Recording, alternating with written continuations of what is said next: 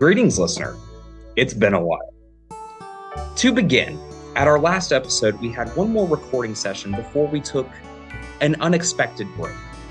This break was because of personal life instances that happened, as well as I had our recording equipment stolen, which also had all of our future recordings on. It admittedly put me into a rough mental state, which I'm not going to go into great detail about, but on the positive side, it gave me time to really flesh out what it was that I wanted to do with this campaign. This campaign is still going to be based within my world with homebrew monsters that I create, but while harkening back to traditional monsters, encounters, and legends that may have been explored within traditional Dungeons and Dragons. With that being said, it's time to introduce new characters, because again, life happens. And unfortunately, Devin, Avonlea, and Matt will no longer be joining us. Certainly, no ill will is wished upon these amazingly lovely friends of mine. However, the adventure must continue on, and we will be introducing two new members of our party Tara and Kate. In turn, so that we may still tell a compelling and cohesive story, we're going to be re recording the previous two episodes you may have already listened to, so bear with us as we get back up to speed. Certainly, there will be differences within each party, so we hope that you still listen in to these first two episodes. In addition, we are now more well equipped to produce only the best product for you, the listener. So bear in mind that there are going to be a couple different changes that will probably be picked up on in terms of our recording quality, especially because we are no longer going to be meeting in person due to scheduling, as we are all adults trying to find time to do this. What we're going to try and do is we're going to do video conference with all of us using the same recording equipment. That way, it's easier for me to mix solo as the producer of this podcast. Anyways, with all of that being said, here are the new introductions for our characters in The Bastard Children of Everil and Unbardun Adventure.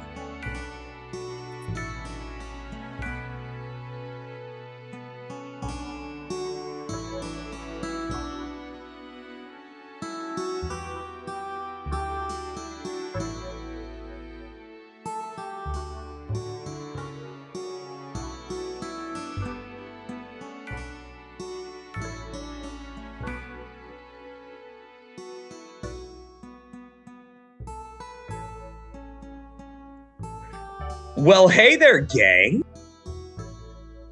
Hello, hello. What's up? Howdy. Hola.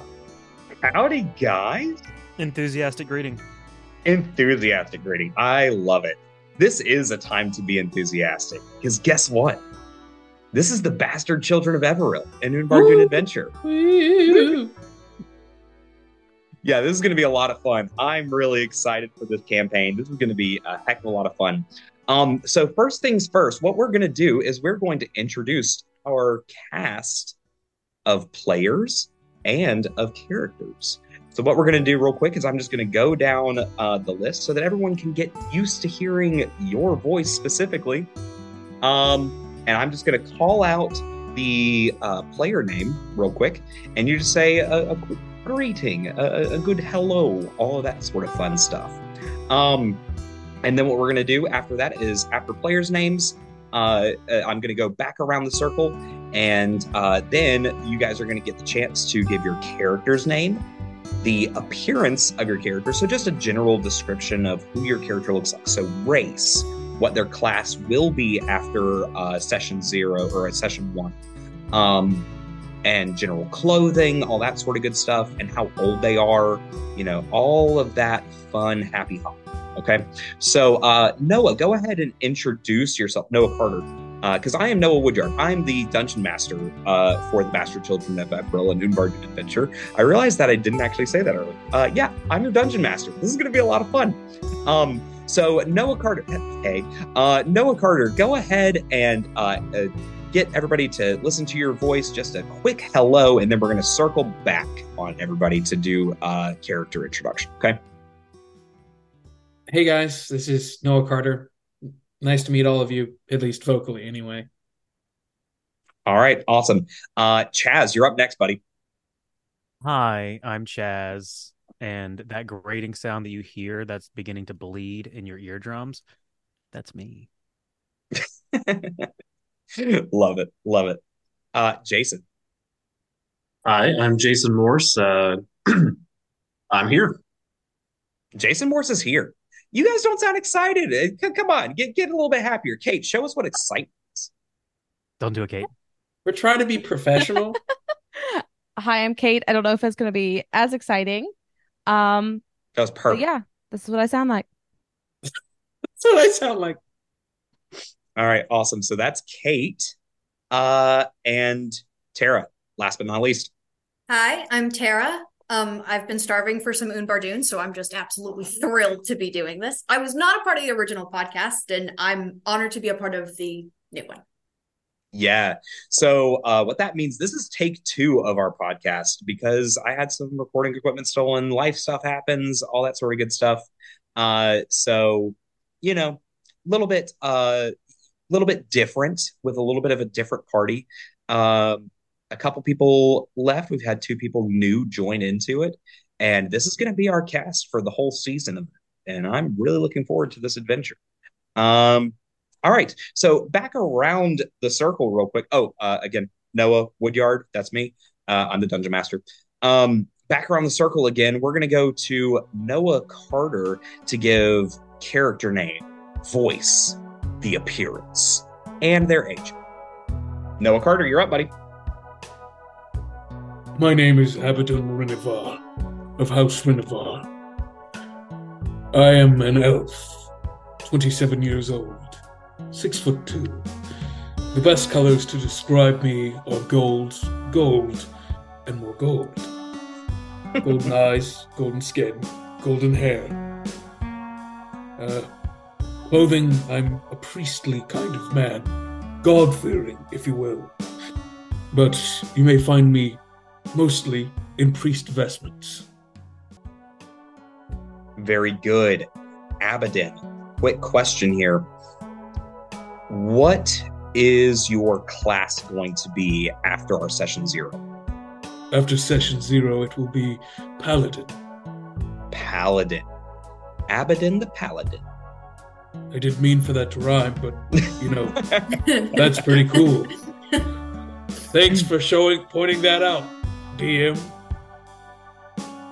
Sorry, that was that was a complete accident. I I didn't fit. Oh yeah, there. Um, I've been Awesome. sitting on this for like two years at this point and never thought about Still that have not. at all. awesome. All right. Um, Chaz, your character's name, their general appearance, including race and class, and their age. My name. oh, I'm sorry about that. My name's uh, Buddy Luckyhands. Uh, I'm a. Uh, I'm about. A, uh, I would uh, describe myself as about a halfway mixture between Danny DeVito and Beetlejuice. Uh, I am a half elf. I. Uh, I'm in my 40s, but I look like I'm in my 50s, and I'm lying. I am a uh, stout five one. Uh, and you know, I would describe myself as ratty, sleazy, balding, got a little bit of a paunch going. Uh, you know, I'm just living my best life out there. Uh, my pronouns are obviously he, him because I gotta be good with the PC crowd. I don't want to get canceled again. And uh, you know, if I had to describe myself with one word, it would be uh, a gift. Mm. Buddy Lucky That- Hands is such a gift. Oh my gosh. Well, that's technically two words. Uh, yeah. Well, let's not I split, also split can only count to, you know, count that well. You can only count to one. No, I can actually count to 41. That's how old he is, right? 41? That's right. Next year I'll be able to count to 42. I mean, what's after that? Nothing. You stop aging. yeah. Oh, I'm looking depending on forward how to this that day campaign whenever I, right. I'm looking forward to that day whenever I turn uh, whatever age it is that comes after 41 and I just stop. Well, Uh, don't spoil it for me. right. Yeah. I, I- I won't. You may hit it before. Um, all right. Buddy Luckyhands, um, what was your uh, race and class one more time? Oh, I'm a I'm a half elf, and uh, you know I was gonna be a warlock, celestial. No, a celestial. That's for them goody two shoes. Uh, Fey, archfey, That's the class is Archfey? archfey warlock. Warlock. Good. And that I'm sorry it doesn't rhyme with the lucky hands. I'm sorry. warlocky hands. Um, Noah, uh, uh, Noah Carter, real quick before we move on to Jason. Um, your racing class one more time, bud. Um, it's elf. If if would you like specific elf subtype or just general elf? Uh, go specific. He's an Eladrin Ah, Eladrin, Eladrin, Eladrin. elf. and um, paladin. Oh my gosh. Eladrin, Abydan, Abydan, the Paladin. Paladin. Yeah. Noah, do you realize what you've done? Welcome to Sesame Street, everybody. My name is Abydan. I am an Eladrin, and I am also a paladin. The word of the day is soup. All right, cool. Jason, you're up. If I was All clever, I right. would have said you can Uh, say that again. Uh, character name, invoice, uh, appearance, age, class. Right, so my name is Quincy Durand. Um, I am a human. I'm going to be a bard. Um, but I spend most of my time uh, bounty hunting around the city of Ever- Everil. Um, I am six foot one inches tall. Um, I am of a fair complexion with about medium length uh, brown hair that's half pulled up into a ponytail. Um, and I have a, a small, well well trimmed goatee um, with green eyes, and am usually seen wearing uh, kind of like a, a duelist attire. Um, that is the color of, of Everil's flag, um, with the nice uh, light green, almost chartreuse color, um, in the deep red. Uh, I have a cape that's kind of thrown over my shoulder for flair. Um, and I'm also often carrying a longsword, dagger, and a pan flute. Love it. Love it. All right, and just to recap, let's get the race and the classic. Uh, human and bard.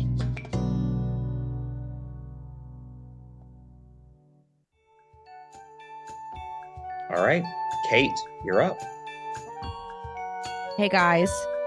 Honestly, Tilda's voice is gonna probably just sound like my voice. My name is Just distinguish whenever you're going in the character and whenever you're not. That's good. My name is Tilda Elwyn, but I am now going by my halfling last name, Fairfoot. Tilda Fairfoot. Um, once I level up, I will be a druid. I am three foot six, about 22 years of age, so just kind of reached adulthood in halfling years. I am, you would notice I'm undernourished. Uh, not exactly the healthiest looking halfling in the world, but strangely muscular, especially in her arms. Um, she's got pretty brown, unruly, just curly hair, like tied up in a half knot, brown eyes, tan skin from being outside. So not that like pretty tan, it's that like worker's tan. It's the weathered tan, yeah. It's the weather tan. Yeah, freckles. Um, I'm wearing a lot of tattered, sewed clothing um, that is kind of poorly put together and just gathered from random pieces of scrap fabric she could find. She's got a scar on her right cheek that goes about from her close to her eye down to her cheek. Um, she's got another scar that she is keeping a secret. Um, that kind of is a part of her backstory, and she is soft spoken, a little distant, kind of quiet, but you know she's thinking something and very distrustful of people. Um, but overall, kind to those she meets. I love it. I love it. Very interesting. You may be able to play well with one of the other uh, members of this party as you meet them. Um, and just to recap, give the racing class. Halfling, druid, and to get a little bit more specific, when I choose my circle, I will be a circle of the moon druid. And uh, what type of halfling? Mm, The short kind. Okay. I can't remember which one I chose. Hold on. I think you were Lightfoot. Lightfoot.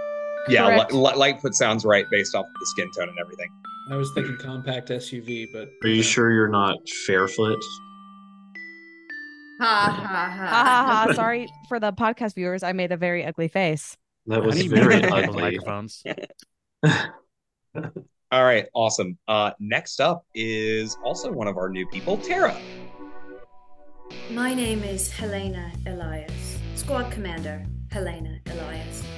I've been with the uh, Everil Grand Army for 12 years. When I level up, I'll be considered a fighter, and I'm a human. Usually, you can either find me in my uh, army issued armor, or I just prefer a tunic and pants and boots to go around the town in. I'm 28 years of age. I have bright red hair and a lot of it. Uh, when I'm out and about, I keep it down, but when I'm on duty, I keep it in a bun, as per regulations. I have hazel eyes, tan skin, lots of freckles, about five six, very muscular. I do have to stay in shape for my job. Love it. Love it. Love it. All right. And race and class, one more time for recap. Human, fighter. Human fighter. All right.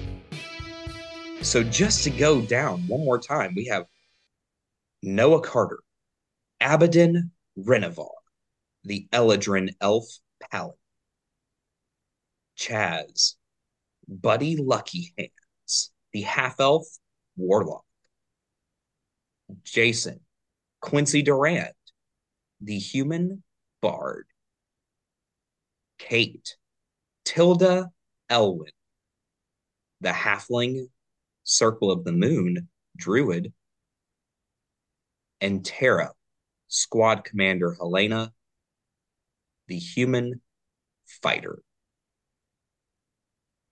That's a cool cast of characters.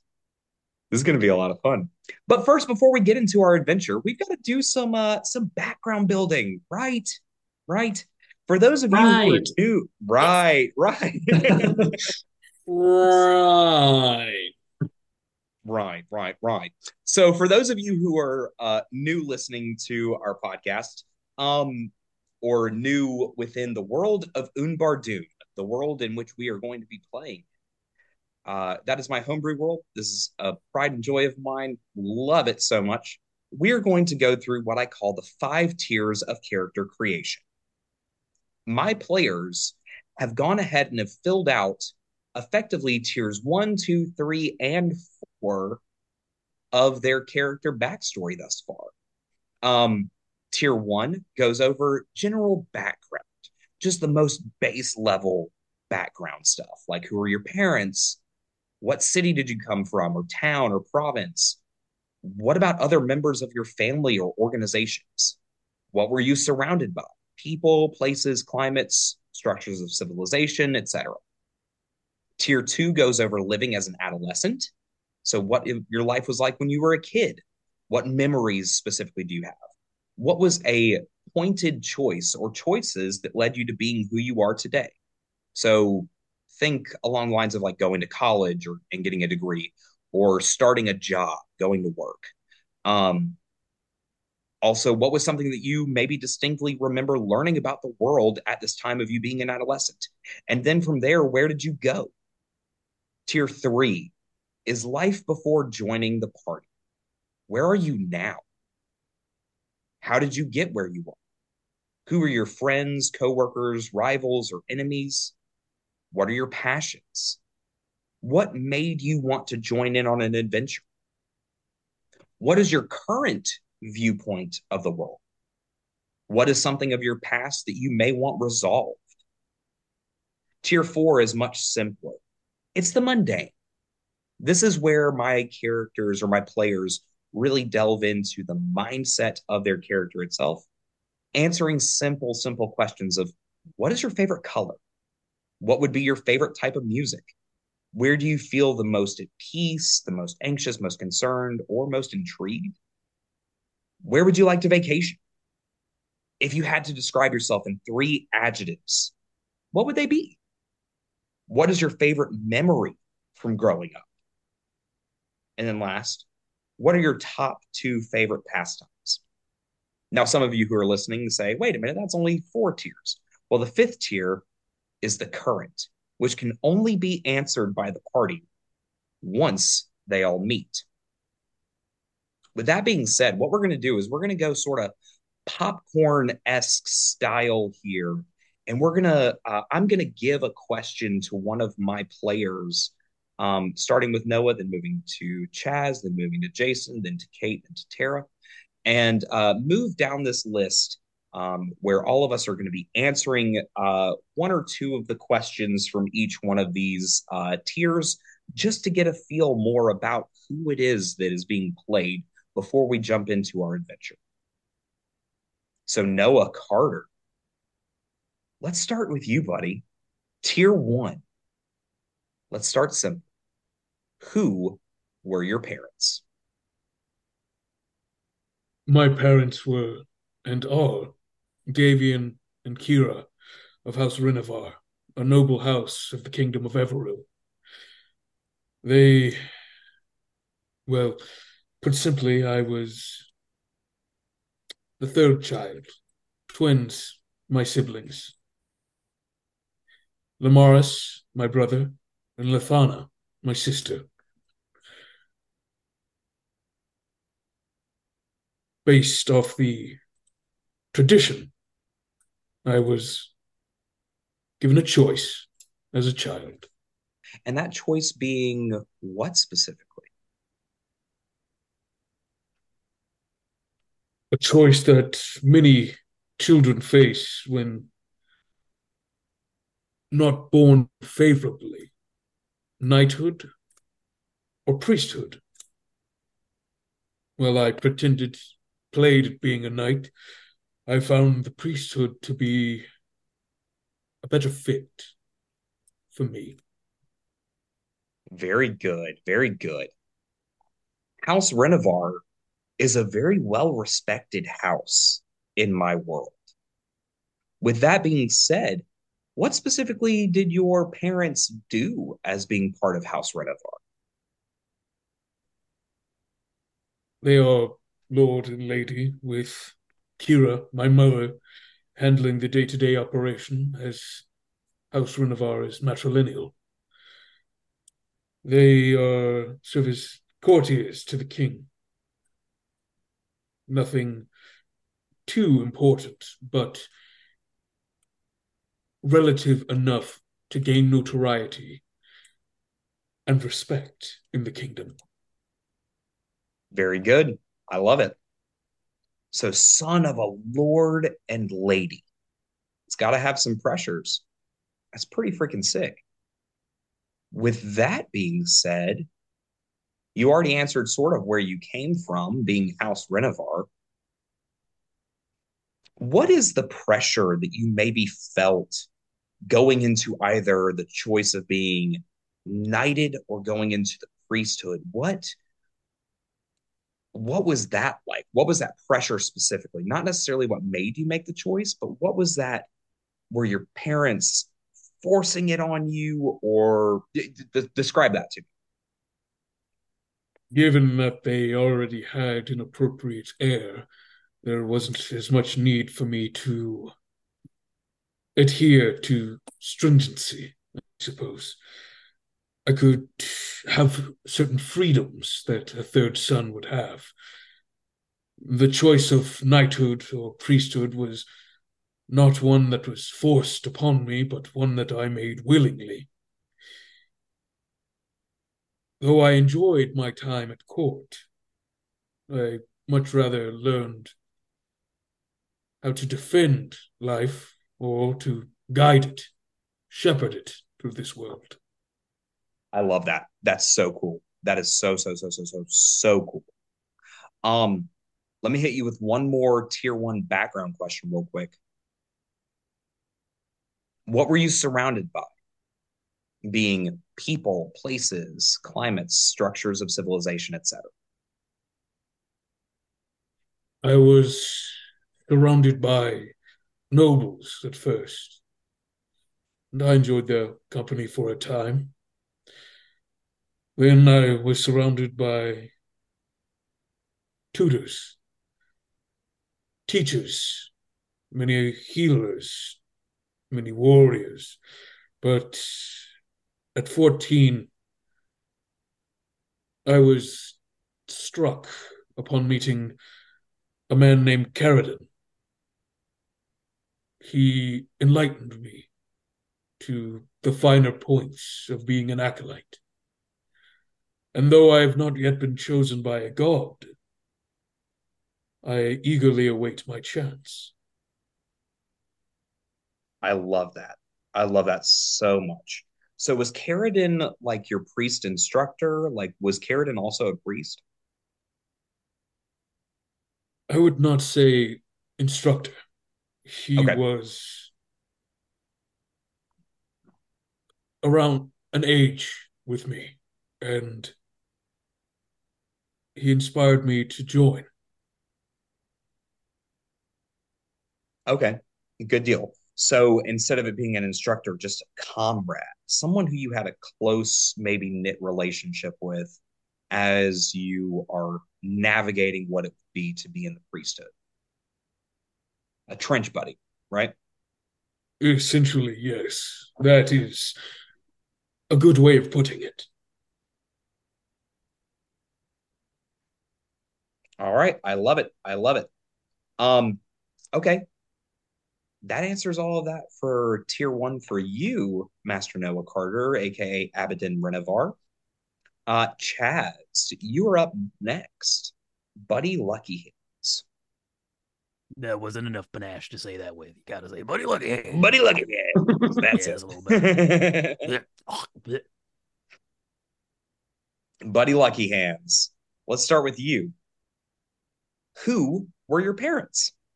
Well, you see, I come from a long line of whores, so uh, don't know my dad. no idea who he could be. Uh, probably some. Well, okay, for let's talk about the mother first. The mother's the most important thing, you know. Mitochondrial DNA, we get all that stuff from them. So my mother was the not just a whore, she was the whore.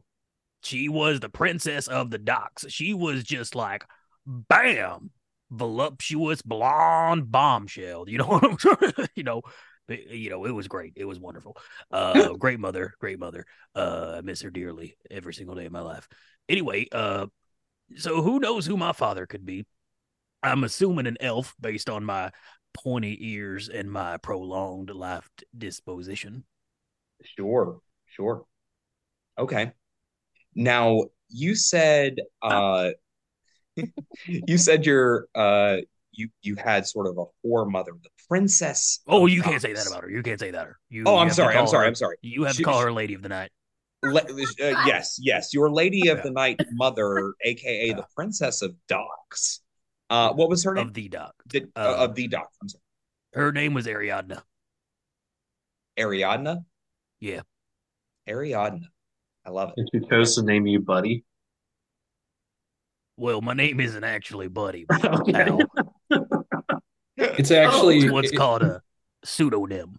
guys, light spoilers, but Buddy's real name is actually Bartholomew. Oh, Bartholomew. Ooh. How dare you? I hate that. How dare you? I hate that a lot. All right. Awesome. And you said that you didn't know your father. That, that's kind of interesting. Um so you know who were you like specifically raised by? Were you raised by your mother? No, my mother died when I was very young. I was raised by the madame of the house that she worked on, Madame Cinnamon Black. Madame Cinnamon Black, of course. Yeah. Okay. Okay. So Madame Cinnamon Black, so she took you in under her wing? Oh yeah, great cook. Taught me. I read so many books. You know, it was a great educational process. Uh, better than public school. You know what I'm saying? Wow. Uh, So you went to the charter school of the docks. no, I was uh, I was homeschooled by whores. Right, right. I've heard it both ways. I'm really Um, good at money. really good at money. So so okay. So with some business sense behind you, what is a core motivation of Buddy Lucky? Core motivation: get Yeah. rich or die trying. You know that's right, baby. Way to go. All right, cool. So what were you specifically surrounded by? Uh there not necessarily of your your your homeschooling, but what were you surrounded by like in this dock, you know, uh you know, wh where did you live? Where where I, where where was your residence? Oh, I lived in the penthouse of a of a uh, house of ill repute. I was uh you know, I had a lovely bedroom. I had a four poster bed. You know, I had a classic Disney princess bring it up, only that I was, in fact, surrounded by prostitutes. Uh, lots of dock workers. You know, I got a filthy mouth on me. What can I say? and uh, I, you know, around the age of 13, you know, uh, the place burned down. My Oh, wow. black perished in that fire. Mr. Dealey, rest in peace, Queen. And uh, you know, I found myself on the street after that. And uh, you know, that's just where I've been ever since, you know, just a little gutter rat. That's me, Buddy Luckyhands, the gutter rat. Buddy Luckyhands, the gutter rat, Yeah. son of the Lady of the Night mother, the princess of docks, raised by the Madame Cinnamon Black. Oh yeah. Wow. Wow, wow, When you put it like I mean, just getting a summation, it's uh that, makes me sound kind of cool. And uh, it does sound sexy. cool. What that's, that's awesome. Um okay, cool.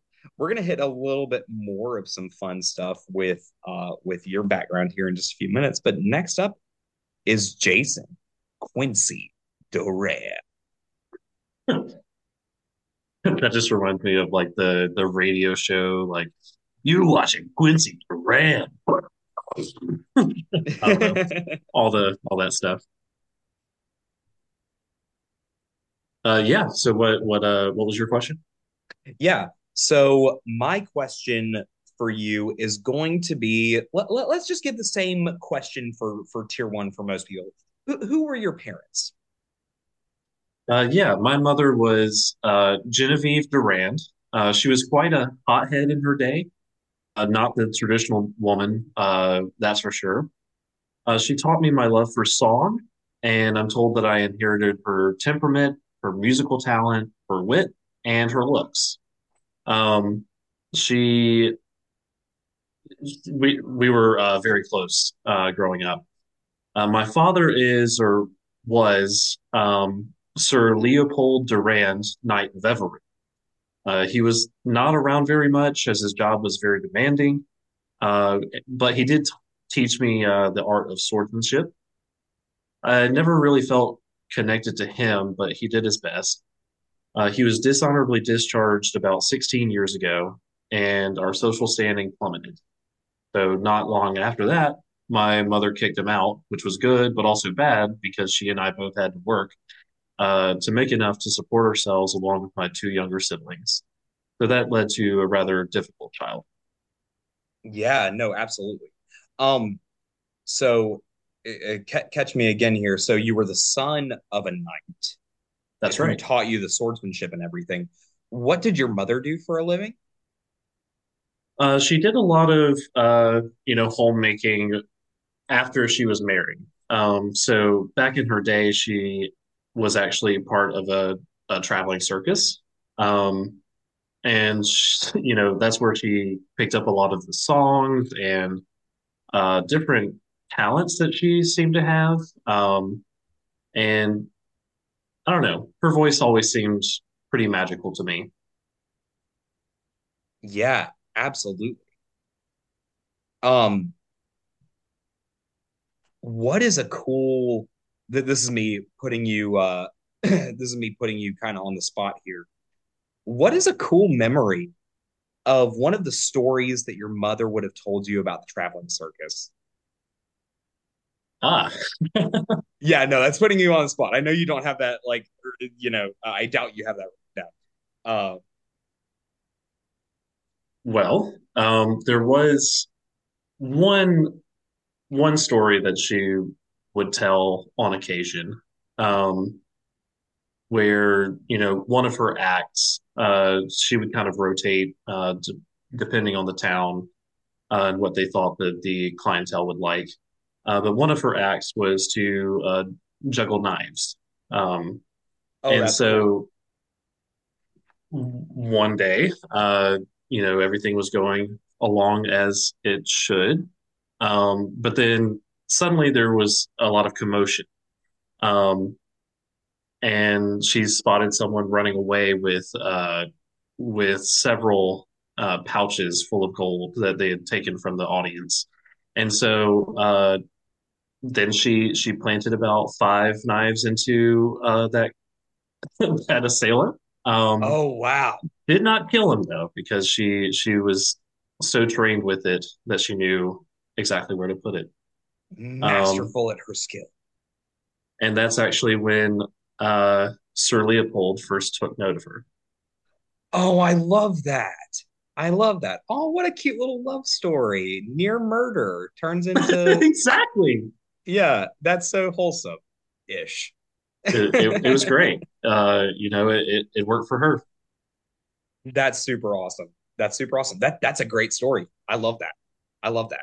Did you inherit any of those knife skills as well? I know your dad, you know, Sir Leopold taught you swordsmanship. Did you also get taught how to work around with knives? Oh yeah, yeah that Good. was uh, some of the things that she kind of tried to teach me. Um, I didn't pick it up quite as well as she did. Obviously, uh, she trained for years. Um, but uh, storytelling and song and that sort of thing were more my uh, motif. Very cool. Very, very, very cool. I love it, man. I love it. All right. Next up is uh oh, did I give you your second question? No, I just asked who your parents were. Uh Jason, I'm sorry. Um so after you fell after your family fell from station after the dishonorable discharge of your father, Sir Leopold, um, what were you surrounded by afterwards? Where did you live during that time? What was that sort of uh social climate like? So obviously, in the uh, first part of my life, I grew up around a lot of nobility and the knights and other high-ranking people, going to balls and you know hearing about politics and all that. Yeah. Uh, but the the other part of my youth um, was spent in some of the rougher parts of the city, not quite in the rougher, you know, Buddy Luckyhands part of the city. Um, but there was still a lot of uh, crime and gambling, violence, and other things that uh, were very common uh, where we ended up having to to move to. Um, and so that kind of made me uh, realize um, the the help that the city needed, um, that the knights and the guards of Everil uh, did not always see. Gotcha. That's super cool. That's super cool. So that gave you an interesting motivation then thereafter. Right. Right. Very cool. Very, very, very cool. All right. Now up next is one of our new players, uh, Kate. Kate, is this isn't your first time doing the five tiers with me, is it? You know, I think it's the first time that I've officially finished the five tiers. I did start for my last character, but we just, as was in character, did not finish the five tiers. Okay, okay, that's fair. That's very fair. I, I, I'm just curious because I, I personally love the five tier method. I think that it's a, a pretty cool, tried and true thing at this point. Oh, Uh, I, do- loved it. I had a lot Yeah. of fun thinking through it. Yeah, yeah. It's and you know if, if you know it's supposed to be almost like interview style questions, like what we're doing here now. Um, so let me go ahead and ask you the same questions what I'm asking everybody else right now. Uh, who were your parents? Tilda Elwyn So my biological parents are unknown. I was dropped off at an orphanage in Everil when I was born, kind of classic baby in a basket at the front door situation. I was adopted at the age of two by the High Elf Elwyn family. They are very prestigious and posh and political and high names in the city of Everil. Um, my adopted mother's name was Eldoloth Elwyn, and my adopted father's name is Egon Elwyn. They're really into alliteration. Yeah. Um, I have two twin sisters, uh, Finde and Artis. And I'm sure we'll get more into it with life as an adolescent, but they were not the nicest people. Okay. Um, the mother, Eldoloth, was very posh, cool, calculating, very concerned with her image, both physically but also socially. Um, she's the actual head of the family, wears the actual pants. She's very cruel and abusive towards me growing up and very overbearing and micromanaging towards her actual biological twin daughters. Okay. Now- Interesting. Yes. Now, the adopted father, Egon, he was kind of always hiding in his study, lets Eldoloth do whatever she wished in the household occasionally. She would, he would show some kindness to me. One of his things he would do to for Tilda, um, especially after a very cruel and unsettling moment from Eldoloth, was he would kind of slip her a book from his study so that she could read it in her quote unquote room um to have something of comfort and joy in her life. Um and so that was kind of his one point of kindness but he really was very standoff and away. And then the sisters were always vying for Eldoloth's attention trying to be better than each other prettier than the other one kind of pushing Tilda down a lot because they didn't want her in the house. They were here first. Why would they want her here? Right, right. No, absolutely. Absolutely. Um, yeah, and we are going to get into a little bit more of that uh within your adolescence, but I want to talk about I want to talk about your dad real quick. Um, what types of books would he not necessarily sneak, but would he pass over to you sort of discreetly? So not uh, again, not sneaking necessarily because he wasn't doing anything wrong, but uh what type of books would he uh what type of books would he give? Would it be, you know, fiction or nonfiction? What, you know, go ahead. Primarily fiction. I think he realized how Eldoloth was treating me and just kind of her very nature, but not being very strong enough to defend even his own daughters against her. So he would provide me works of fictions, the hero going out to slay the dragon, the princess who needed to be saved, or even the princess saving herself. You know, we're progressive up in this house. Right. Um, but a lot of that fairy tale like books, fiction primarily again. And though you say he was not doing something wrong in the eyes of Eldoloth, I could not have anything that was not approved by her. So it was a bit of a sneak. oh, interesting. They were hidden. Okay, okay. So hidden books, that's kind of cool. And you said mostly works of fiction. Uh, you said basically adventuring books, like uh, like hero, hero hero books, right? Is that what you the said? The hero's journey, the slaying the dragon, the basic kind of fairy tale. A lot of books, surprisingly for a man of high status, he had a lot of those escapism books. I think he wanted to escape his own life as well and noticed that I too needed that escape and so would provide me those books. Gotcha. Okay, I love that. That is super cool. Did you have a favorite that like had a lasting impact on you? Th- This is sort of your your last question because you answered everything else within tier one background. Um, did you have a specific book or anything like a general story type that really mattered to you that you took to heart?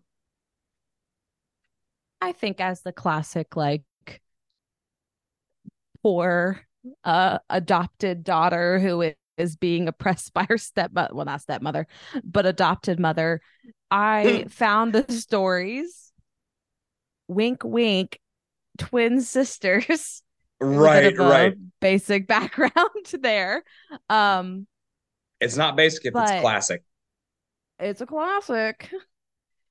But the stories that had the maiden kind of save herself you know the princess saves herself in this one she was into those because i think she wanted to see herself in that though the concept of fighting for herself was terrifying and she could not do it much. So if she could do it in her books, then she was happy. Sure, sure. I love that. Um, I said that was your last question for tier one background. I'm gonna actually give you one more. Um, excuse me. If you had to pick a real world book from like Earth, but then put it into Unbardun, what would have Tilda's favorite book have been from Earth? That's fun. Um, I'm trying to think more classic wise. I think I think The Princess Bride. I was literally thinking the exact same thing. I kid you not. I was I- literally thinking The Princess Bride. First of all, me, Kate, as a player, loves The Princess Bride. And though Princess Buttercup is a bit more of the, oh, so, hey, save me. She yeah. has her mo- moments of, I am here, I can save myself. But the cast of characters in it, the the giant, the drunkard, the people who I think more resonate with Tilda are represented in that book. And, it, you know, it was just really good. And we love some rats of unusual sizes. Oh yeah, we love a good ROUS. Um, other players, real quick, just to chime in, real quick, not to necessarily interrupt the five tiers, but I think this is a funny thing. Have Have you all read uh Princess Bride as well? I Uh, haven't read it now. I have Not yes. read it, but like watch all the time. I watch movies with subtitles, so yes. Oh, okay, so uh, wait, Tara, did you say that you have read it? I haven't. Noah, you said that you had. Okay, cool. So for for Noah and Kate, did you guys read the extended edition of Gosh. uh, uh, this where, is no longer D and D. No, no, no. Hold on, hold on, hold on. This has a real thing. is. It is a podcast. hold though. on, It is hold a on. This has a real thing. Um, specifically the extended ending, which is the child of Buttercup. Uh, no, I read whatever copy was available in the elementary school library. Uh, Dude, also okay. the hom- same. homework for every homework for everyone. Read the alternate ending, or the extended ending, alternate ending, whatever it's called, which is the child of Buttercup, and you really get to see Buttercup kick some serious ass. It's awesome. So I like how we, I like how we just turned into Joe Rogan. Hey, hey, Jamie, pull up the extended edition of The Princess Bride up. Read it to him right now. It- Jamie. Th- that's that's not Joe what we're Rogan. doing. We- we- Pull that up, Jamie. Gross. You can't you can't read the theatrical release of the book uh, anymore once you've seen the extended edition. Yeah, yeah. right. You know, um, Aragorn broke his toe on that. Shut up! It was Westley that broke his toe. You- you Broke know- No. his toe on that. No, You know, Westley Gandalf really hit his head on that ceiling too. Okay. No, Westley, uh, Cary Elwes, Westley broke his rib from laughter during the shooting of that film, where they had to delay production of the film. And you know the scene where he's supposed to be like asleep and drunk right before they storm the castle. Uh-huh. Uh, that's a that that is literally. It's not even a body double. It's literally just a mannequin with Cary Elwes's face on it you know, because he couldn't keep it together. It was so funny. You know, he Okay, asked. okay. He asked to be Welcome to the out. Princess Broadcast. we, we need we need to we need to continue on. We, Yes, we do. Yes, we do. Cut this out Um, in post. Cut it out. Cut it out. Nope, it stays in, baby. Uh, Tara, you are up next. Thank you so much, Kate. That was awesome. Uh, for your first go at uh at tier one background as well. I'm really looking forward to seeing Kate. uh how your orphaned self then was adopted and all that sort of fun stuff. I'm excited to see how that plays into some of the decisions that you make. Um, all right, Tara, Hello. Helaena, let's see. Ilias. Ilias. Thank you. Helaena Ilias. Helaena Ilias. Who were your parents? Um, Helena was weirdly much like Buddy Luckyhands, uh, raised in a brothel. Her mother was a, a courtesan in a high end brothel. So she knew her mom, but it was kind of like all the courtesans were everybody's mom because whoever was off duty was the person who took care of the kids. So she ran around with a, a pack of other brothel brats. Yeah. Okay, super cool. Super cool.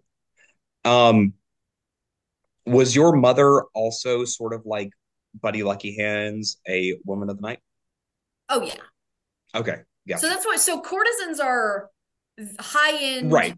you know, seen on the arm of lords and ladies at the theater or that sort of thing. So she was a very high end, where I, I get the sense that Buddy's mom maybe catered to a lower class clientele. He, Chaz is making faces at me, listeners. Such Carry on, pointed my words. mother, my mother was the best at. You can't take that from her. You cannot. Whoa! She that escalated quickly. sailors and uh, what you call it, and kings. Everybody in between. You can beep it. I don't care. Don't Yeah, take that remove from the him. sailors part, and that's that's what uh Gisela Ilias did. Was it was kings and lords and ladies and high end. I love it. I love it. Okay, cool. Um, all right. So beyond being raised in a brothel, who who all were you surrounded by? courtesans, male and female, the other children who had been conceived, um, some of the children who were uh, brought into the brothel uh, to be trained as courtesans. Um, so just a a a whole mix of people. Okay, gotcha, gotcha. Um, all right, very, very cool. Now you you mentioned about your mother. What about your uh what about your father? Did you know anything about him? Anything like that? Nope. Not a thing. Good deal. Yep. Pregnancies were usually discovered when a woman's monthly courses just didn't show up. Sure. Uh, so with their profession, unless you had someone who had sort of reserved you for an extended period of time, you really didn't have any idea. That's so upsetting that you just said reserved. My hotel background is like, oh yeah, I made a booking for a month of things Accompaniment, to accompaniment. Accompaniment. That's that's that's hundred percent. Okay, cool. All right, awesome. Um, did your mother tell you any stories, any anything? Helaena's mother really romanticized the courtesan life. Oh, they give you jewels and fancy dresses, and you get to go out to delicious dinners and see theater and orchestras. And sometimes they take you to the seaside or to the mountains because Helaena, um, as an attractive young woman, was being trained to work in the brothel when she turned 16. Ah, okay, okay. Gotcha. So there was never specific stories about, oh, this one man really stole my heart because her mother was not a very sentimental woman. Sure, more meticulous, calculated business, right? Yeah. Um, but there was a lot of I do care for this child that I have birthed, so I am going to in almost indoctrinate her into thinking that this is a wonderful thing for her to be doing. Gotcha. Okay. Okay. Cool. Cool. Cool. Cool. And then that all changed, right? Um, yeah, so Helaena went, no, I'm not buying this. And also her just natural personality. She ran at the pack of all those, the head of the pack of brothel brats. She was, you know, they, they weren't super supervised, they were cared for. So she, you know, let's go do this, let's go do that. Uh, was very much a driven leader. And she went, I'm, to put it a little crassly, I'm not going to be on my back. I'm going to be on my feet doing something. Um, and ran away the night before her bidding, which is where she would have sort of been uh, almost like a debutante, but reversed uh, into the brothel on the night of her 16th birthday. She ran away and joined the army. Right. Okay. Cool. Cool. Cool. Cool. And we're going to hit a little bit more of that uh, into your adolescent side of things here in just a second. Um, all right. Cool. I think that I think that about covers background from everybody. Uh, did anybody have any comments about background to each other? Any questions to follow up on that before we get into adolescence? Actually, yeah, Quincy, uh, approximately how old were you when your dad was discharged? I was about 12. Okay, so um, listeners, Jason and I have chatted a little bit about how our characters were both army affiliated. They're both 28. Um, and so I just I didn't know if maybe Helaena and your dad would have like crossed paths in the loosest of senses, but no. No, uh, it was about 16 years ago. Um, and you joined 12 years ago. Yeah. Yep. But but I, I am thinking that we would have seen each other around. Would Helaena have heard of your dad? Oh, I'm sure he was Like he big was scandal when he was honorably discharged? Oh, oh, absolutely. Cool. Um, yeah, I don't think that Quincy ever heard the official reason. Uh, so there's a lot of like questioning Speculation. and speculation. So there, there's a lot of talk about, oh, Sir Leopold, uh, the shamed. So, Ooh. so yeah, uh, but we would have ran into each other uh, during probably my bounty hunter excursions. Yeah. Probably circumstantially, they've seen each other like once. Yeah, yeah. Yeah. Um, let me ask this real quick as sort of a, a round table thing, uh, unless anybody else has any more questions about early background stuff, right? I'm seeing shaking heads. Very good. Okay. So um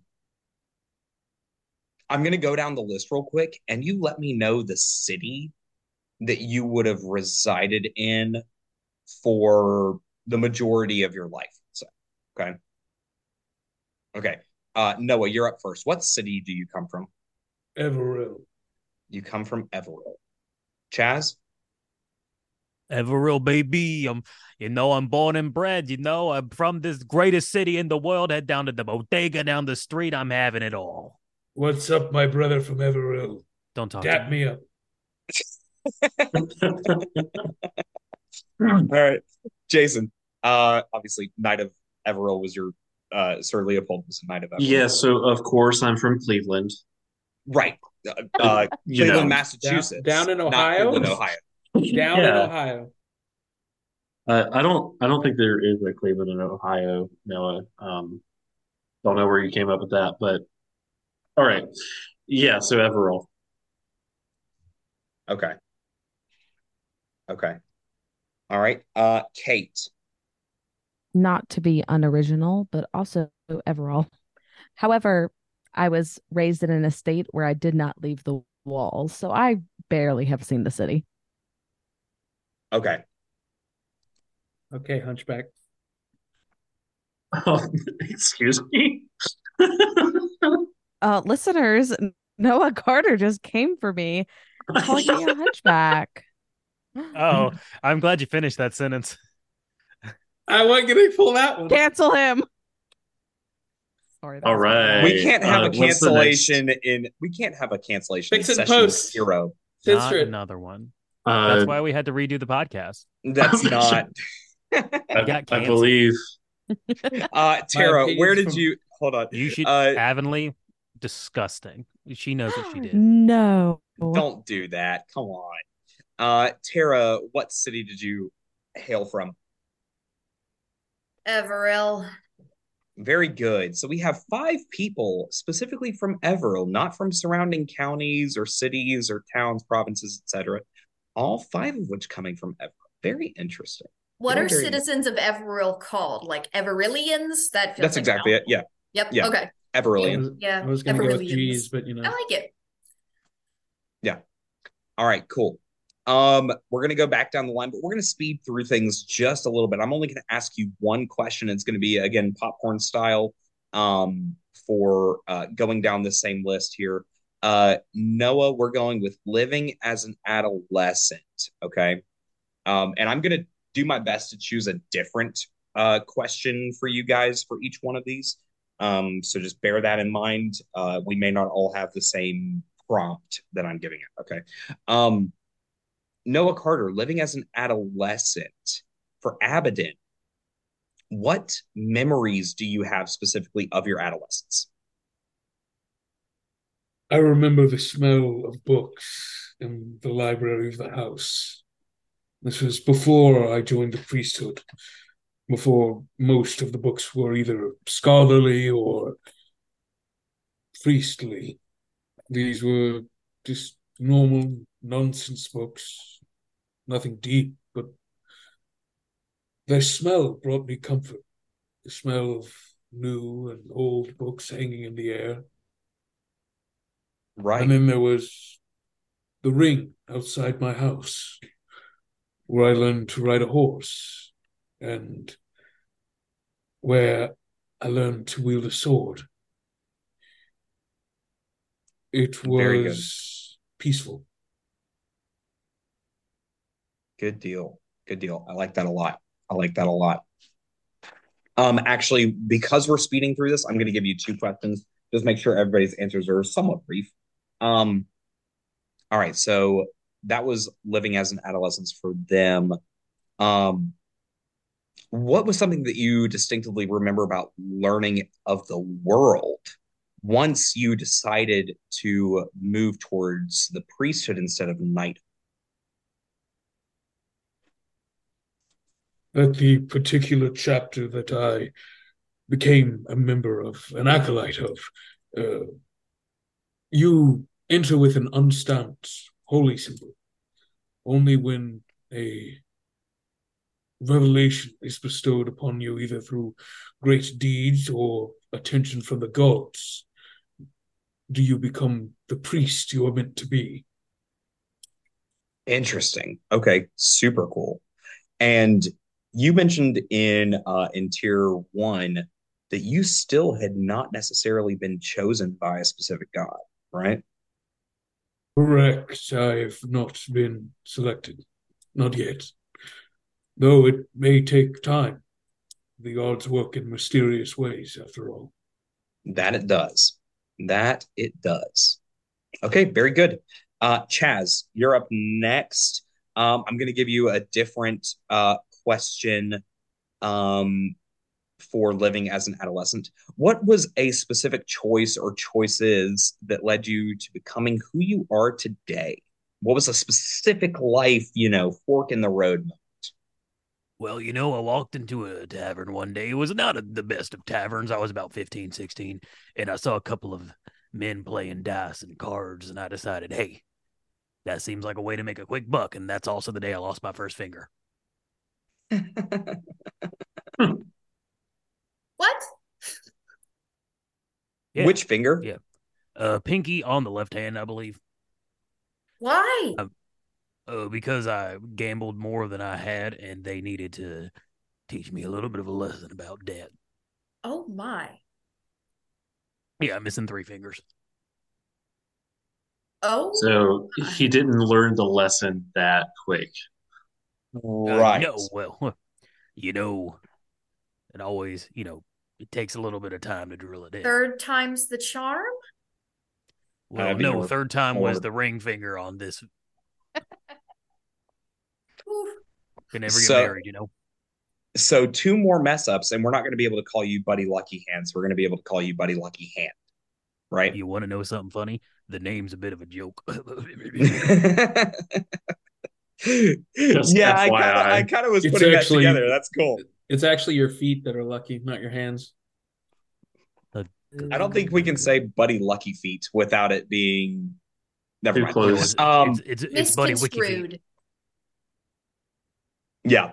All right. Um, so what where did you go?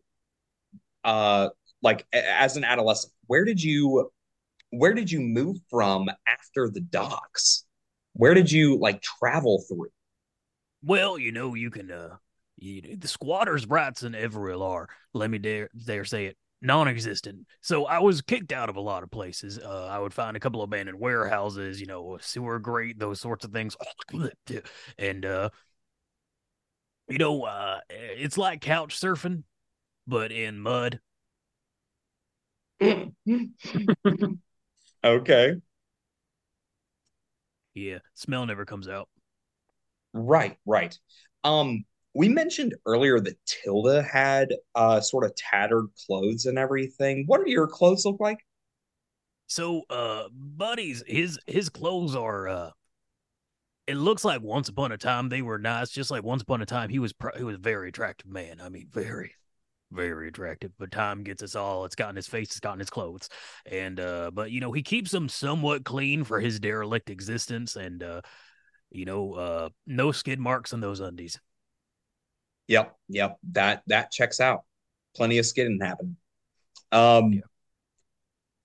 s- Okay. So, gosh, I'm trying to phrase this in the best way possible. Um, so you're living in sewers, living in mud, living in destitution, right? Uh, uh, effectively destitution, Yeah, from from prostitution to destitution. That's a Buddy Luckyhands story. right? So are you not a good gambler, or are you a really good gambler, but you are just irresponsible? Uh, well, you know, uh, sorry. every time I, uh, instead of my thinking words being um or like, I just decided to go to because You I just spit? Um, yeah. anyway, um, Buddy Luckyhands's me. I am the best dang gambler there's ever been who loses a lot of money, but you win big, you lose big. I've won thousands of gold and I've lost it all in an instant. I have gained and won fortunes untold, and uh, I am a I am I've broken even. All right. Minus Well, three fingers. yeah, right. right. Yeah, your version of breaking even uh, has fewer digits than my Well, breaking I have. does. It's okay because I have thirteen toes. Oh, I'm it makes even. up for it. You're still Oh, at 20. Did Lucky you feet. win? Did you win three toes, or or are those just like part of you? No, those are uh, those are a gift from my dear old dad. May he rest in peace wherever he is. I don't know who he is. He probably had multiple toes. I mean, don't Luckyhands. know. You know we all do. I guarantee you he had No, multiple what- what- He he just had one. His foot was a large toe. My my like dad was a Star. my dad was a thumb thumb from Spy Kids. Patrick Star is his dad. Oh my gosh. Uh, uh, SpongeBob. I think SpongeBob. That's, that's, I think copyright I think I went to the wrong docks. It's copyright infringement. They call it Bikini Bottom for a reason, I guess. Um, My gosh. No, that's because you can't put a bikini top there, obviously. right, All right. right. After Chaz, uh, we're gonna go back to Quincy Durand, aka Jason. Um, life as an adolescent. You know, I'm sort of opening this up to being like, what memories do you have? Um, your question is that, but I'm going to ask you something a little bit more specific. Uh, what memory do you have of your dad being uh, of your dad being dishonorably discharged? What what did that look like for you personally? Uh, yeah. So around the time that my youngest sibling uh was about to be born, um, so a few months before uh Percy was born, um, he had kind of become a lot more, I don't know, distant, but also uh I I would say aggressive um to to the family um, just kind of throwing out accusations. I, I can't even remember really what what he was accusing us of, but um, he would just go go away for longer stints of time and and everything. But by the time that uh, Percy was born, um, it, it had just kind of gotten to a fever pitch, uh, and then he kind of left for uh, around three weeks, and suddenly, uh, one morning as the sun was rising, we we heard a lot of commotion outside, and he was being escorted um, by the uh, by the King's Guard uh, out of the Keep of the King, uh, through the town square, and uh, out of the city walls, um, to where uh, that was kind of the the parade of that was was kind of a, a ultimate you know shaming parade for for knights that are discharged that way.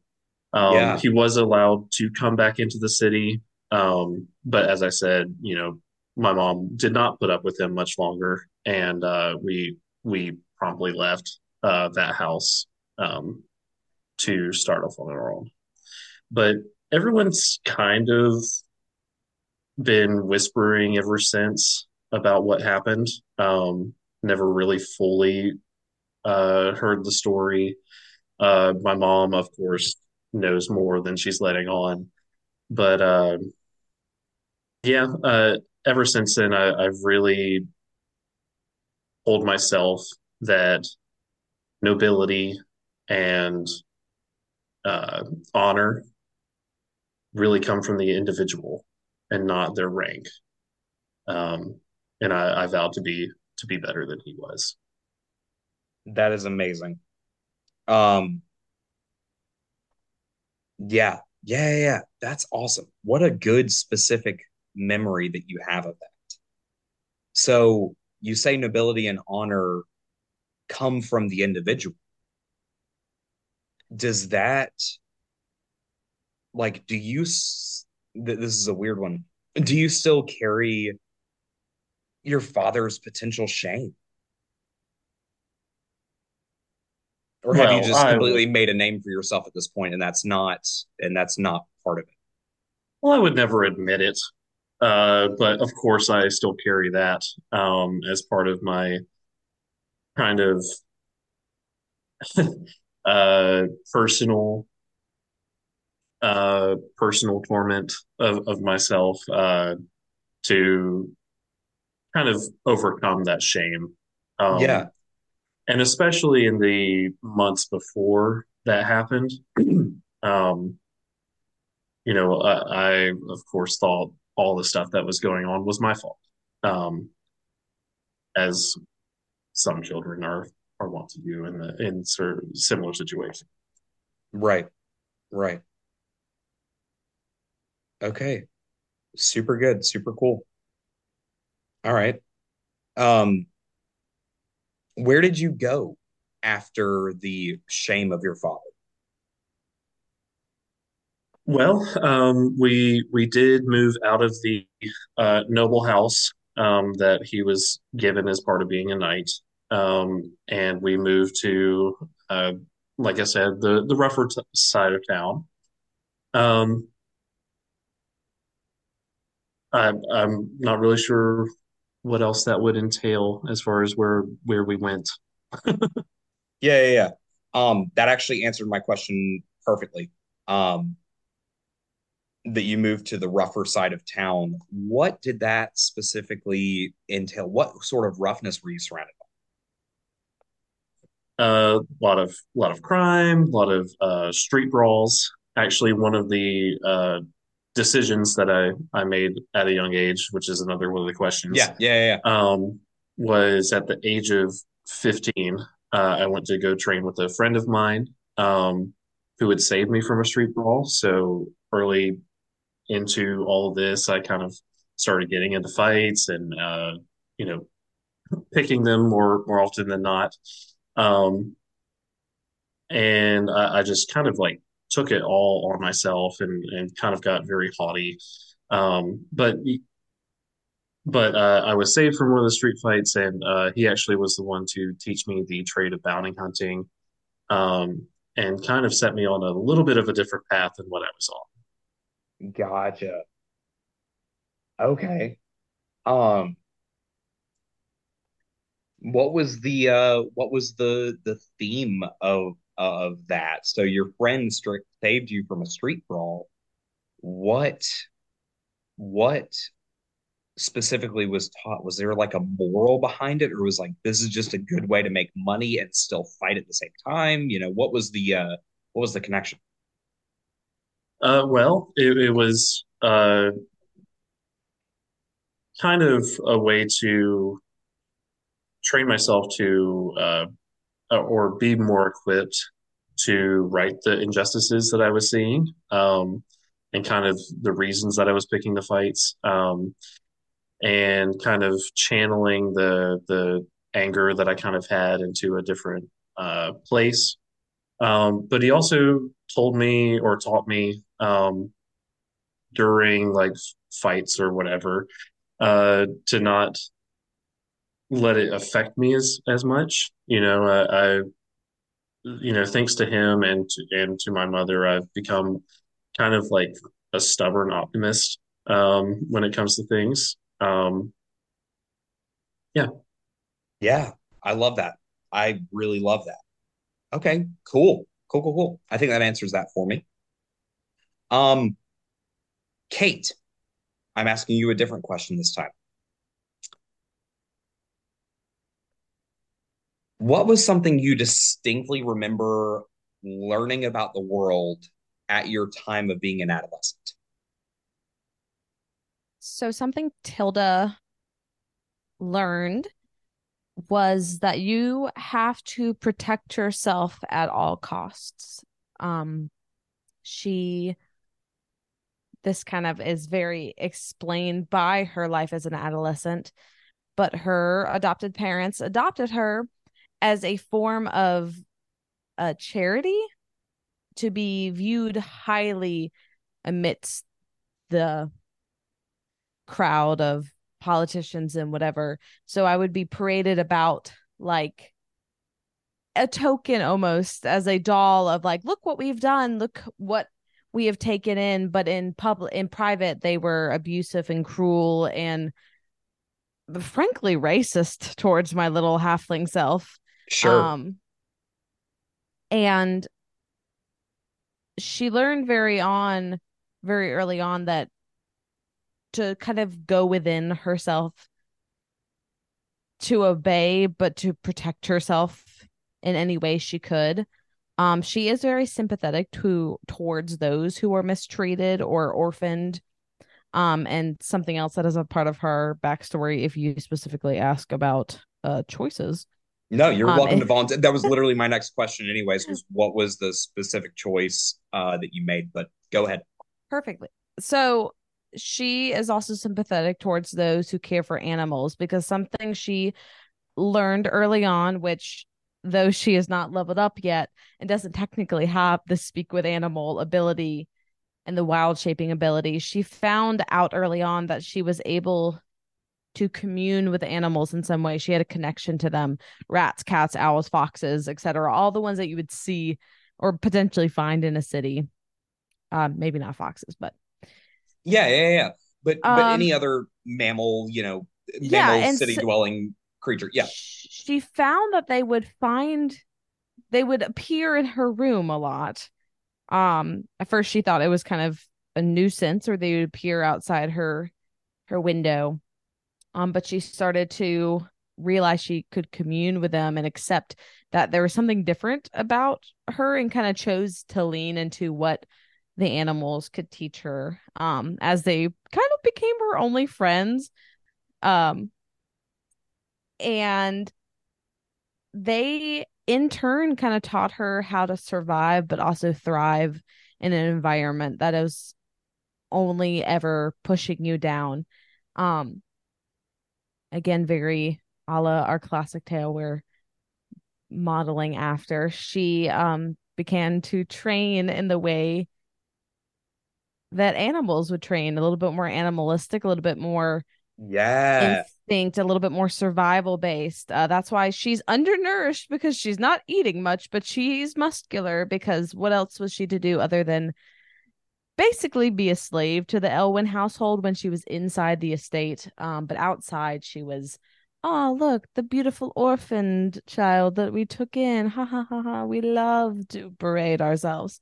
Um, but that was kind of the choice that got her to where she is. She's she's in herself she's a survivor but she is trained with and communed with animals in a way that has created a different person than she was before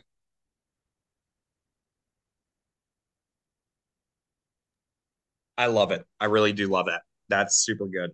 And if you hear me go quiet for a minute, it's because I'm taking notes. Um, yeah. Um, okay, cool. So, what was the specific choice that you made to leave the house? so that kind of oh that kind of came later um she was about 21 years old um and she was able to escape uh it wasn't so i mean it was a choice in the way of there was an opportunity provided to her and she was able to take it. Specifically, in her when she was young, there was a servant who worked in the house who was sympathetic and kind to her. Um, if I can find her name, um, Adrian Adriana, maybe I wrote it down. Yeah. Um, she was a kind nurse and very sympathetic towards me. Um, but she was fired by my family, and and the animals basically delivered a letter from her with instructions of where to meet and how she could help me escape. And so while we were on one of our charity parades, um, I basically at that point had been able to cause animals to create a distraction where I could escape and get to her. I love that. I really love that. Cool. Cool, cool, cool. All right. So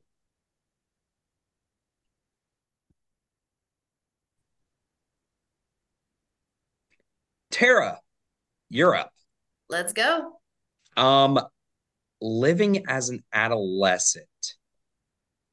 Explain to me the choice that you made from moving to the brothel, from moving from the brothel, I should say, and that brothel lifestyle and everything, moving towards being a soldier. That's a huge that that's that's a huge jump there.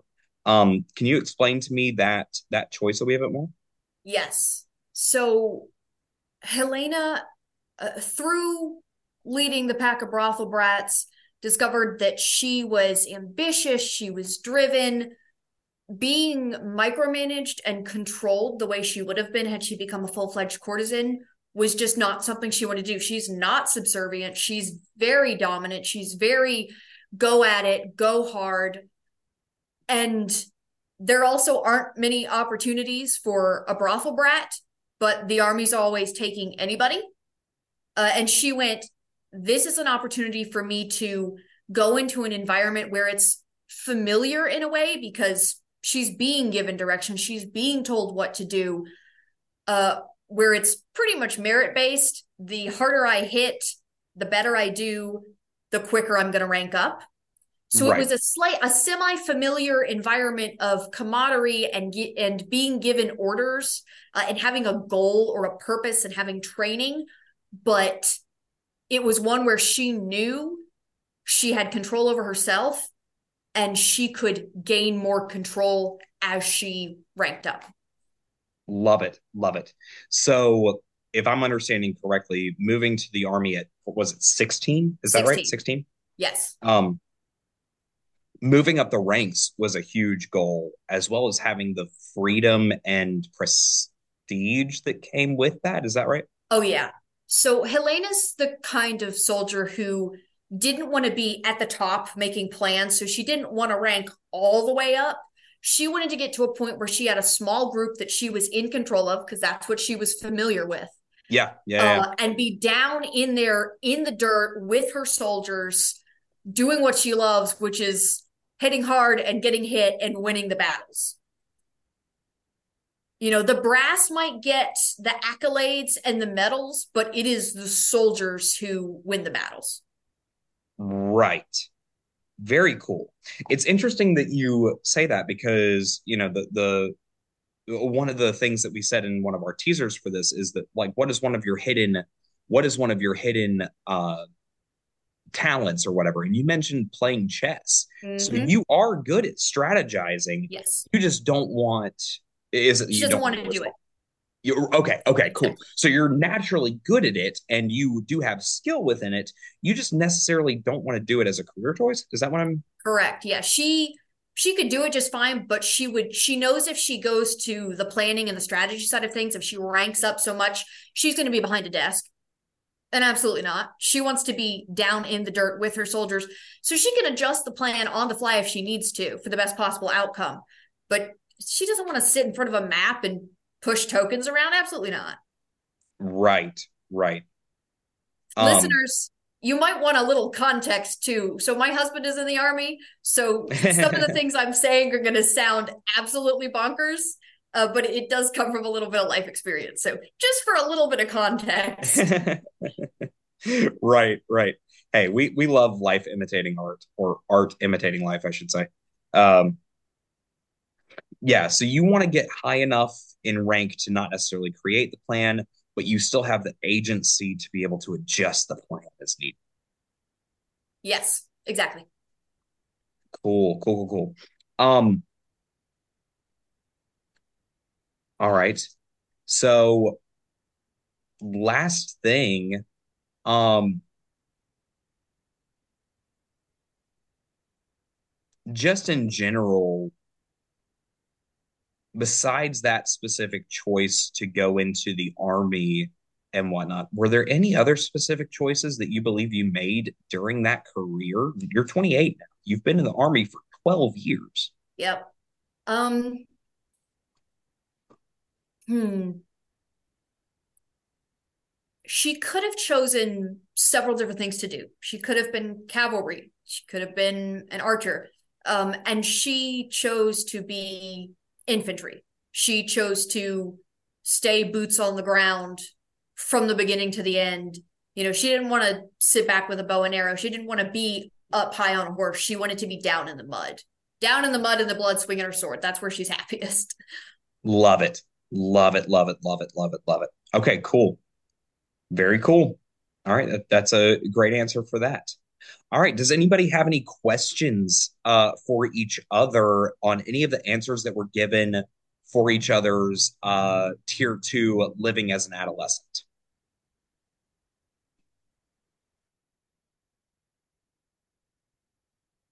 All right, sounds good. Sounds good. It seems like this is going to be more stuff for you all to explore in depth with each other in character as we go.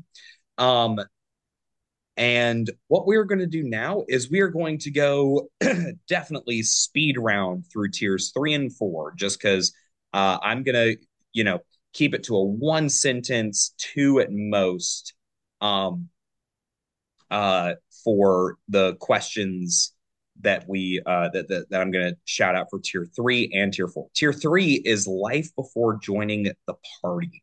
Um, I'm going to ask you all the same question with this. That way, you can have an answer sort of uh, pre-prepared or prepared for. I said pre-prepared, prepared for this. Um, and that question is going to be, what are your passions? What are your current passions that you have? Okay. Um, Noah Carter Abydan, you are up first. What are your current passions? Keep one to two sentences. My current passions are fine wine and court gossip. I Oh. tend to enjoy them both, even amongst the priesthood. Besides, the monks are the ones that look after the casks. That's where the good things are. I love that. I love that so much. Uh, you mentioned court gossip. That's amazing. Uh, I immediately, for some reason, thought New Girl, and it's like, who's that girl? It's Abydan. I Uh, am Je- I am Jess. Oh my Who wants to be Schmidt? No, no. oh my gosh. I love Schmidt. I love Guys, Schmidt guys, much. just shout out. Uh, once we get above a certain view threshold, I will sing the New Girl theme song as Abydan. So just you know, like and subscribe. like like and subscribe to listen to Abydan's uh specific music choice of singing the extended version of uh who's that girl? Uh it's Abydan. It's Um, All right. Next up is uh Chaz. What are your current passions? My current passions are two things: finding some uh, decent food around this town, and then second one is my pet mouse Nantucket. Your pet mouse Nantucket. This is the first I'm hearing about him. You've heard about Nantucket. Tell me about Nantucket really quick. Really quick. Uh, Nan- Nantucket is a little mouse. He likes to sleep in my clothes. He is also missing his fingers in the exact same places that I am. Did he gamble I didn't them cut him away off. as I well? did not cut him off. Who said I found him like that? Nantucket owed you a debt and you decided, ha, Yeah, Nan- Nantucket owes me a Wookiee life debt. I'll just, uh, I'll teach you a lesson. Yeah, Love it. Just think and about it. Nantucket goes with you pretty much everywhere. He's like a companion of yours. Even the bathroom. Love it. Jason or uh or Quincy Durand. Uh, what are your current passions? Well, my current passions are uh, fighting ne'er do wells, song, poetry, sword fighting, causing a ruckus, and uh, horseback riding. Love it. On the beach? On the Uh, cliffs or just Sunset. Sunsets, uh, just around town. Um, yeah, it's it's it's pretty hot. You heard it here first, girls. Quincy is a horse girl. What is your favorite type of ne'er-do-well, as you said? My my favorite type. Uh, Yeah, like the one you would arrest, you know. oh oh, Your uh, favorite to the go after. ones the ones that really uh, make it challenging for me. Uh, because as part of my bounty hunting, I I love to put on a show. Um, whenever I'm I'm going going after them. Uh, that's actually I, I actually collect tips usually afterwards. Uh, because Ooh, it's because of performance. Yeah, exactly. That's super cool. That's like, yeah, that's that's really cool. That's a cool answer for that. Um, all right, Kate, what are your passions currently? Or uh Tilda? Tilda's passions are reading because of, you know, the books that were given to her by her Naturally. adopted father. Something important of her life after escaping is when she escaped, um, Adriana, the slave or the servant of the household who was discharged, who helped her, was um, murdered in the process while she was trying to be captured back by the family. So part of her passion is also kind of like avenging her in a way. Um, and also ale. Recently, she's been hitting up some taverns, working some shifts as she's been a little underground, and she's she's really gotten into it. Whoa there. Okay, so bringing up uh, uh the murder of a friend and and then yeah, yeah, Murder bringing in and ale. bringing in A murder and ale. podcast. The murder and ale. That's my favorite podcast. That's that's also my favorite passions. Murder she drank. Love it. That that'd be cool. All right, we're scrapping bastard children. We're going murder she drank. Uh, everybody, welcome to the podcast. Sorry. Um, Only if you do an Angela Lansbury impression. I can't. I can't. It's it's too bad. Uh Tara, um passions. Uh, Helaena has three things that she's going to be doing if she's uh, not on a mission. Uh, honing her mind with uh, chess, and in the world of D and D, that would be dragon chess. Uh, honing her body by sparring, training, running, working out, uh, or having a little bit of fun uh, in a tavern. What does having a little fun in the tavern look like uh, for you? Is that just drinking or Usually You know, drinking gambling and or- then finding somebody to take back to the barracks with her. Oh, okay. Okay. Cool. Yeah. That kind of fun. I'm with you. Yeah. Think your stereotypical single soldier. Unfortunate. Love it. And once they get back to the barracks, then you beat them in dragon chess, right? Yes, absolutely. Nice. Nice. That's Oh, what I you was thinking lose? too. Never mind. Uh-huh. Helaena is not the type of person to lose. All right, awesome. So uh Helaena Helaena answered that really well. You guys blasted through tier three. Tier three is really cool for life before joining the party. I think the passions thing is really good, and I think it's a really good segue to what we uh call the mundane. Um so I'm gonna pick uh two out of these really quick just to run through it, and it's gonna be the same questions for everybody. Uh what is your favorite color? And where would you like to vacation? those are the two questions that you guys get to uh, answer on that. Uh, actually, or for uh, instead of what is your favorite color, you have the choice between two. What is your favorite color, or what are your favorite types of music? Um, and that can be like a an Earth equivalent, I guess, of like, you know, whatever. Um, yeah, if if you wanted to go that route. So, uh, starting off with Abydan, Abydan, um, your choice. You can answer uh, what is your favorite color, what is your favorite type of music, and then to finalize it, uh, where would you like to vacation? I prefer the musical sounds of the harpsichord played in court. It has a certain nobility to the sound of it. It is relaxing after all these years. In terms of vacation, I've heard the Helicast Mountains are very nice this time of year. Yes, the mountains, uh, the, the Helicast Mountains, uh, specifically leading into the nearby city, city of Helicatan, uh, within Salon Parvati, which is the continent which you guys are in, just outside of Everil. It's about, I think, 200 miles out. Um, it, it's something close to that, if I'm remembering correctly. I don't have the map pulled up in front of me. Uh, yeah, that'd be a really fun. That'd be a really fun place. What uh, what intrigues you about the mountains? The snow on the mountaintop reflecting the sun. It shines brightly, as if a beacon for something better. That is beautiful, especially in stark contrast of the mountains, uh, specifically around Helicatan or the Helicast Mountains, that are a stark, dark, dark gray granite mountain. The snow against it truly is a sight to behold. All right, uh, Chaz, you are up next. Um, favorite type of music, favorite color, and then where you would vacation. Well, my favorite type of music is uh you know anything that's playing at the tavern or whatever that I'm gambling. I'm not much for the music, you know. Uh, I, I, I'm a little bit tone deaf. I'm not gonna lie. I can't really sing. I can't really dance.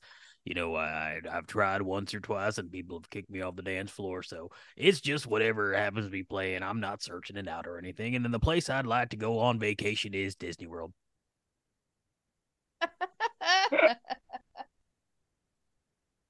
Buddy Luckyhands is a Disney Yes. adult. I hear Tokyo Disneyland is actually very good this time of year. Uh, no, he does not want to go to Tokyo. Uh, too much city, too big of a city. It's bigger than Everil. You know how does that even exist? So okay, so yes, you're using a real world equivalent of of of Disney. Uh, what would Disney's make not Buddy? canon? Lu- uh, no, no, remarkably not. Uh, the mouse has no power. Um, Oh, my mouse What- does. I Nantucket. was about to say. Nantucket does, yeah. um, what uh, what would prompt Buddy Luckyhands to want to go to Disney? That's just a fun question. Where dreams come true, baby. Love it. Come true. Also, he just loves the Haunted Mansion ride. You know, how do they make them appear transparent even though they're animatronics? I know it's a, it's a mirror trick, but how did it even work?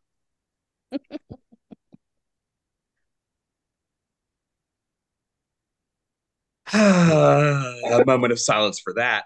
Uh, all right, awesome, buddy. Luckyhands. That's such an incredible answer. I hated all of it. Um, no, I that that was wonderful. Uh, Quincy Durand up next. Favorite color, favorite music. Where would you go on vacation? Uh, real quick, favorite color is yellow. Uh, uh, favorite type of music is pretty much anything with uh, uh, some pep in it. Um, and I would like to go on vacation eventually to the sinking island of Oakley Baldoine. Um, I, I hear it's very nice whenever it's above water. Um, and sounds like a great place. Yeah, the continent of Oakley Baldoine being a very interesting, uh, being a very interesting geographical anomaly within Noonbar where uh, for five months out of the 10 month year, uh, it is completely submerged in water based off of the tri moon rotation around Unbardun, uh, causes the waves and the water to just completely flood it. It is, however, known as a really good vacationing spot uh, Dune uh, specifically because of its tourism. Uh, they make a living off of those five months a year.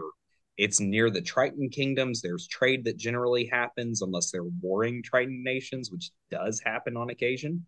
Um, yeah, Oakley Baldoine is super, super, super cool and a very good vacation spot. Um, what what would bring you over there besides it's just being a geographical anomaly?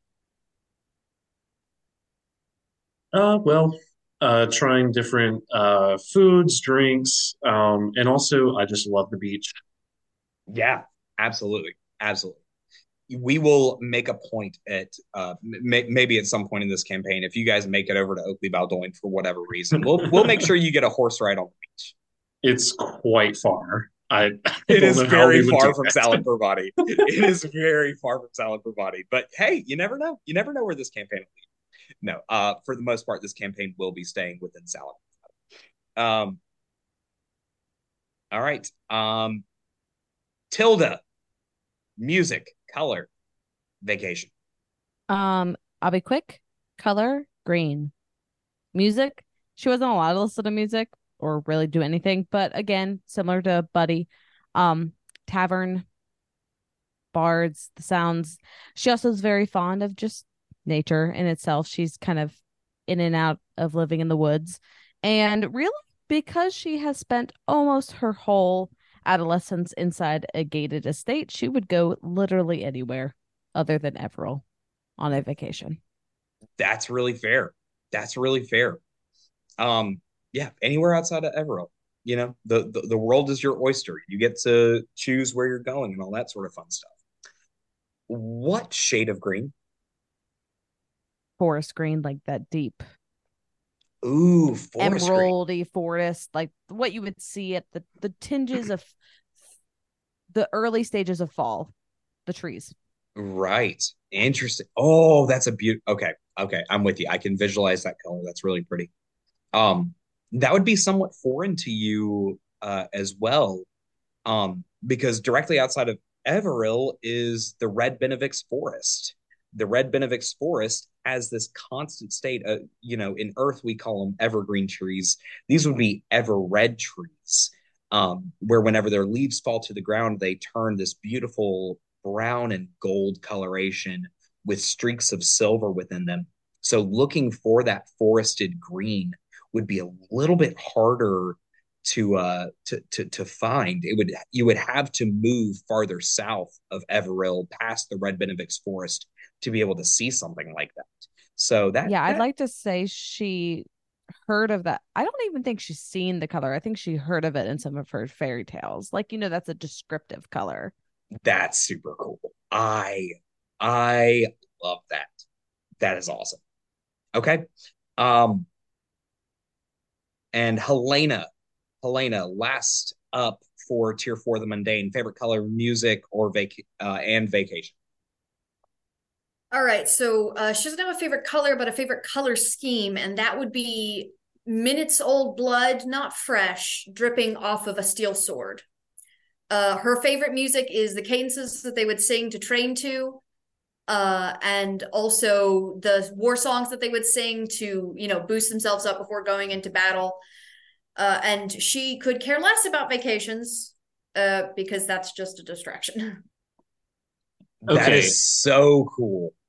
Okay, everyone ahead, made Quinn. fun of me for my mom stopping a, a a thief, Guys, wait, what's that? but your favorite color is What's that? What's that, guys? I hear Chester Bennington vocals just coming in on the background now. What's that crawling in my skin? These wounds, they won't heal. If there's blood on your sword, it means you have stabbed someone and you're probably going to win the battle. Or you're bleeding out from your armpit. Or you're a psychopath serial killer. You will learn more about Helaena's true colors in the campaign. Or So, or uh, now hear me out, guys. Now hear me out, guys. Hashtag I can fix her. Hashtag I can oh fix my her. gosh, no, no, worry. absolutely not. So that's such a cool concept, uh, Helaena, that I kind of dig that color scheme so much. I kind of think that's what your chessboard colors would be. One of which is the blood dragon Oh, red, yeah. and then the other is like a steel colored metal. Yeah. And that's just that's kind of metal, man. I love I it. love that. I hadn't thought of that. That's so cool. That's that's fun. That's really cool. And you said you you don't care much for the vacation. You don't care much for the vacation. No, Helaena's not somebody who's prone to burnout. She's not um she loves her life. She has created a life that she enjoys. She doesn't need a vacation from it. That is yeah, that's really fair. That's really fair. Wow. You guys have answered so many really good questions. That brings us through tiers one, two, three, and four. As a reminder, tier five of the five tiers of character creation, tier five can't be answered until uh, you all meet each other because that's the current. So, like, what are your initial thoughts about the party? What are your current thoughts about where you are in life? How did you get exactly where it is that you are? Why did you come here? Where are the things you were looking for in your future? Where do you see yourself in six months, a year, five, or 20? That sort of stuff. So, honestly, I think that this is a great place for us to wrap up for uh for session uh for our session zero. Thank you all so much for listening dear listeners. I'm going to get everybody to uh to sign off real quick giving their name as well as their character name one more time just so everybody knows it really quickly. Um just going down the list one more time and then what we're going to do is we're going to pick up exactly where we left off with session one the letter with that being said my friends we're signing off noah Hey guys, this has been Noah Carter, and I've been playing Abydan Renivar. It's been a pleasure. Have a good night. Chaz. Jazz. Buddy Luckyhands. And uh yeah, peace. I've been Jason and Quincy. See you later. It's been real. It's been Kate, and it's also been Tilda. This is Tara playing Squad Commander Helaena Ilias. Uh, thank you for listening. All right. Thank you guys so much. This is Noah Woodyard, the dungeon master for the Bastard Children of Everil and Unbardun Adventure. Thank you guys so much for tuning in, and we'll see you guys for session one The Letter.